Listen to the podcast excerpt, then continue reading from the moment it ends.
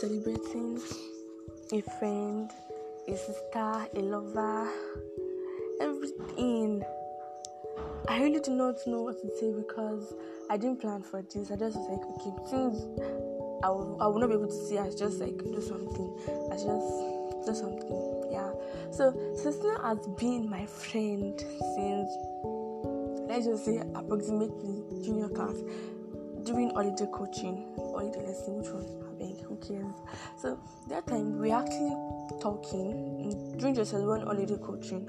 She was still thinking, okay, should she go to Maryland or should she stay in my school? So that time we were kind of talking. Like, we were in the same class actually for the lesson.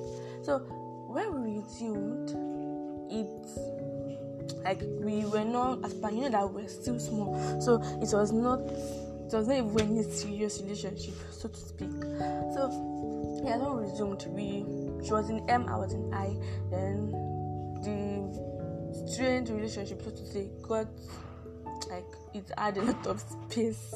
There so there was no time we could even keep up. And then the friends i kept that time were always against Celestina. So I was always against her too because maybe I was jealous because she was funner than me. I don't know. But then there were times that I just hated her for nothing. Like I hated her for no genuine reason. I really hated her with my life. And then I remember the fights that we used to have in junior class. I remember how she, I thought she was a wayward girl and I thought I was holier than thou person. A lot of things, a lot of times that I just felt like strangling her. I felt like killing her because I felt that she was always acting better than anybody else and that she was just being superior necessarily and um, a lot of other stuff.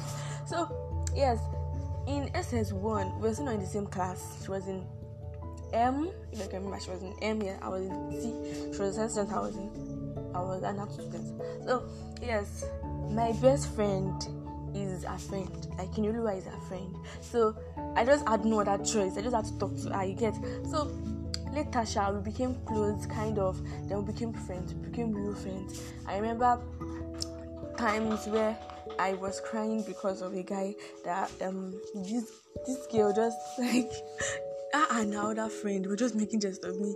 But then all of these things were just the things that actually made me. They were the ones that actually made me a strong person, so to say. Because I don't know, I just felt humiliated and I felt bad. Then um later, I remember when I lost my mom that Sunday. Celestina was literally crying as if she was the one. remember that Sunday?